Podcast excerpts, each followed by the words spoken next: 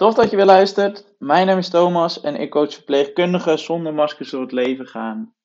En ik help ze leiderschap te nemen, zodat ze hun leven kunnen leiden zoals zij dat zelf willen en niet wat andere mensen van ze verwachten. Ik heb het heel vaak over de problemen of de valkuilen van verpleegkundigen en in deze podcast ga ik je meenemen in het grenzen aangeven. Afgelopen weekend heb ik nog een training gegeven over het grenzen aangeven en grenzen aangeven is eigenlijk zo'n mega groot probleem dat ik nou, er wel uren aan zou kunnen besteden. Wat ik dus ook afgelopen uh, weekend gedaan heb. Samen met Tim van Duin overigens. En heel vaak als het gaat over grenzen, dan beginnen mensen te zeggen: ja, je moet gewoon vaker nee zeggen. Grenzen aangeven gaat natuurlijk over nee zeggen, vaker nee zeggen. Maar waar het voor mij eigenlijk over gaat, is dat mensen juist vaker ja gaan zeggen voor zichzelf. Het is een hele verschrikkelijke cliché-uitspraak. Een nee tegen de ander is een ja tegen jezelf. En hij is echt mega waar. Het ding met grenzen aangeven is dat als je het moeilijk vindt om je grenzen aan te geven, überhaupt, is dat het belangrijk is om daar eerst onderzoek naar te doen. Als je het moeilijk vindt om je grens aan te geven, en ik heb dat altijd gevonden en ik vind het nog steeds wel eens lastig, dan zijn de simpele tips, daar heb je niks aan. Zeg vaker nee, kom erop terug. Wat zijn nog meer tips die mensen wel eens krijgen? Zeg ja als in plaats van nee. Dus als iemand dat aan je vraagt, dan zeg je ja als je dit voor mij doet.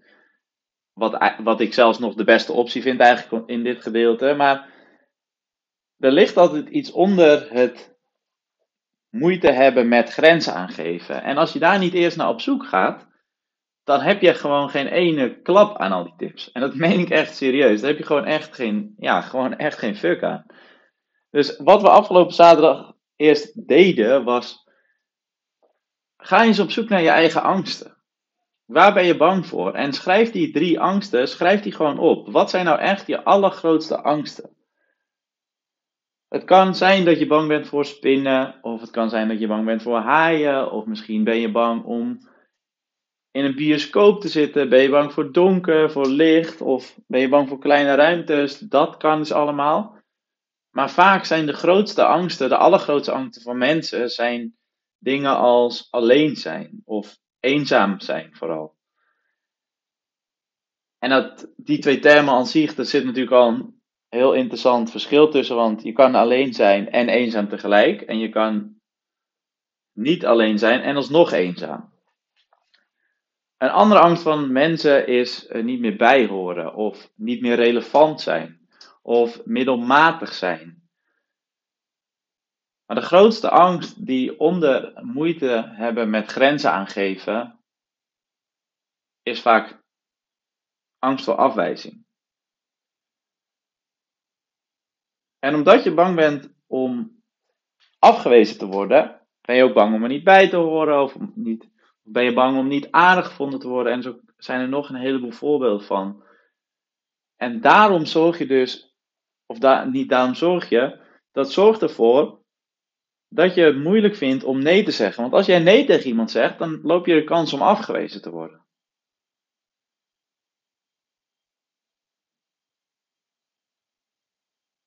Als je afgewezen bent, dan doet dat heel veel pijn.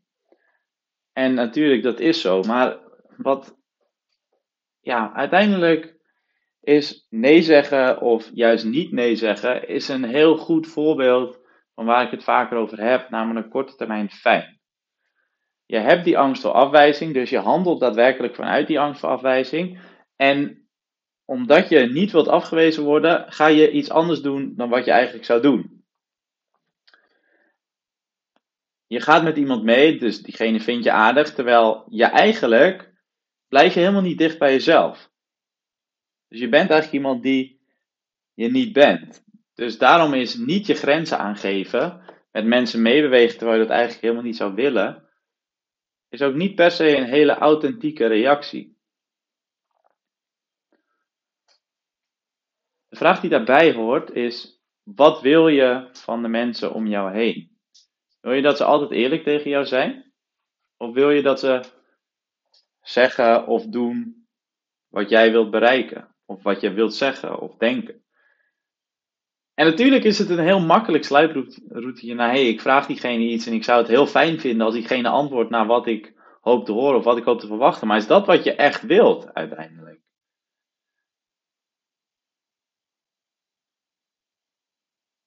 Want wat kost het je uiteindelijk voor jezelf, voor je relaties, voor iedereen om je heen als mensen niet echt tegen jou zijn of als jij niet echt tegen die mensen bent?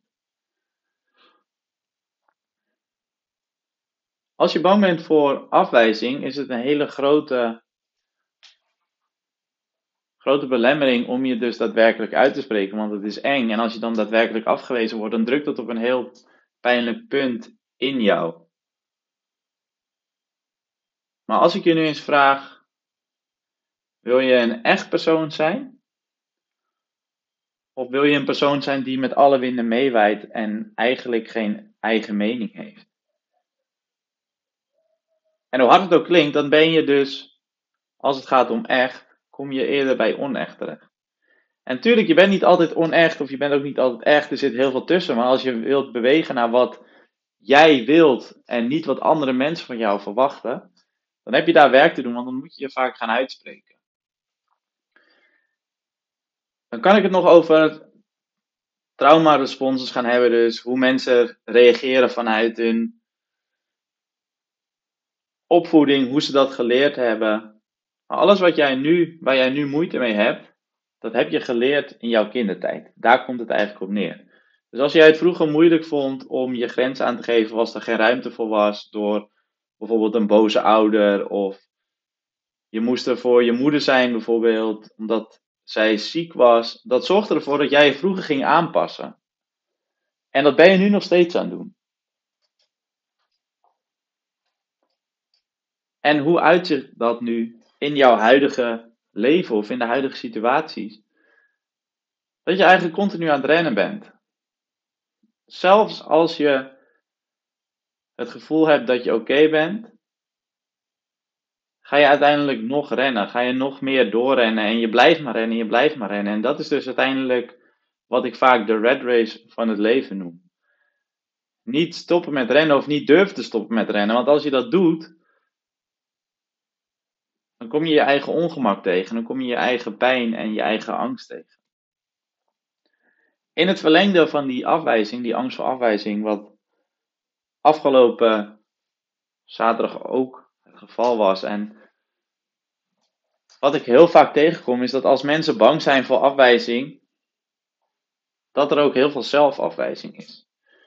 Dus die korte termijn fijn, wat ik net zei, dat wordt altijd gevolgd door korte termijn pijn. Je gaat de confrontatie uit de weg. En in eerste instantie voelt het misschien fijn, want het is niet op je angst gedrukt. Maar er volgt een lange termijn pijn. En dat is dus die pijn van: ik heb me niet uitgesproken. Ik was uiteindelijk niet de persoon die ik eigenlijk echt wil zijn. En dat is zelfafwijzing. Of alle lelijke dingen die jij tegen jezelf zegt in dat proces, Dingen als, zie je nou wel sukkel, dat je je weer niet uitsprak, zie je nou wel sukkel, je bent het niet waard. Al dat soort dingen zijn zelfafwijzing. Zelfafwijzing komt echter ook voor op hele kleine gebieden. Denk bijvoorbeeld eens aan simpelweg WhatsApp. Hoe vaak krijg je of hoe vaak stuur jij haha voor of achter je berichtje. Om er maar voor te zorgen dat ze in ieder geval zeker weten dat je het niet al te serieus over laat komen. En hetzelfde geldt voor een emoticon. Doe er een, blij, een blij plaatje achter en mensen weten dat je het niet al te serieus mee of bedoelt. Om uiteindelijk dus maar niet afgewezen te worden. Een andere daarvan is nog jezelf heel erg uit gaan leggen als je het gestuurd hebt. En je denkt, ah, dat is toch wel een beetje risky. Dus ik ga nog een bericht sturen, nog een berichtje en nog een bericht sturen. Omdat je uiteindelijk niet met je eigen ongemak of niet je eigen pijn of angst kan leven. Tenminste, je kan er wel mee leven, maar het geeft je zoveel ongemak dat je weer gaat rennen, rennen, rennen. Om maar jouw eigen ongemak weer af te dekken. Dus ga je weer een berichtje sturen. En dan heb ik het nog niet eens over de reactie van die ander, want als het een heel simpel iets is en diegene krijgt vijf berichtjes, dan kan je je afvragen of de kans misschien niet groter is geworden, juist dat je daardoor afgewezen gaat worden. Of dat diegene tegen jou zegt: Waarom stuur je zoveel berichtjes? Dat is eigenlijk helemaal nergens voor nodig. En dan voel je je alsnog afgewezen. Dus heeft het zin om altijd maar te gaan rennen en te blijven rennen?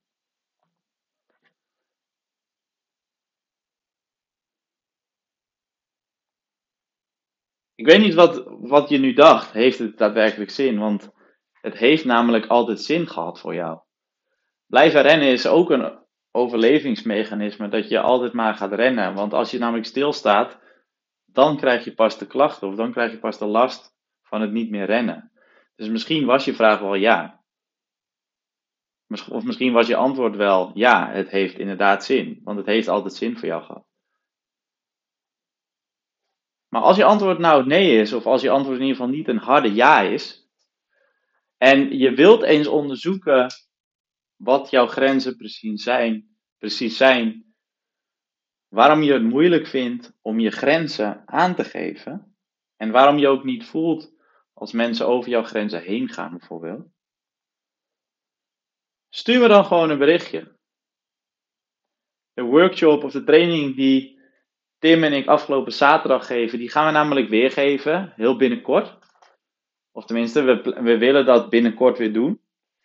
En als je daar nou meer over wilt weten, stuur mij dan gewoon een berichtje via de manieren waar je op, waarop je het gewend bent. thomas.thomasgroen.nl qua mail. Instagram kan ook, thomasgroen.nl.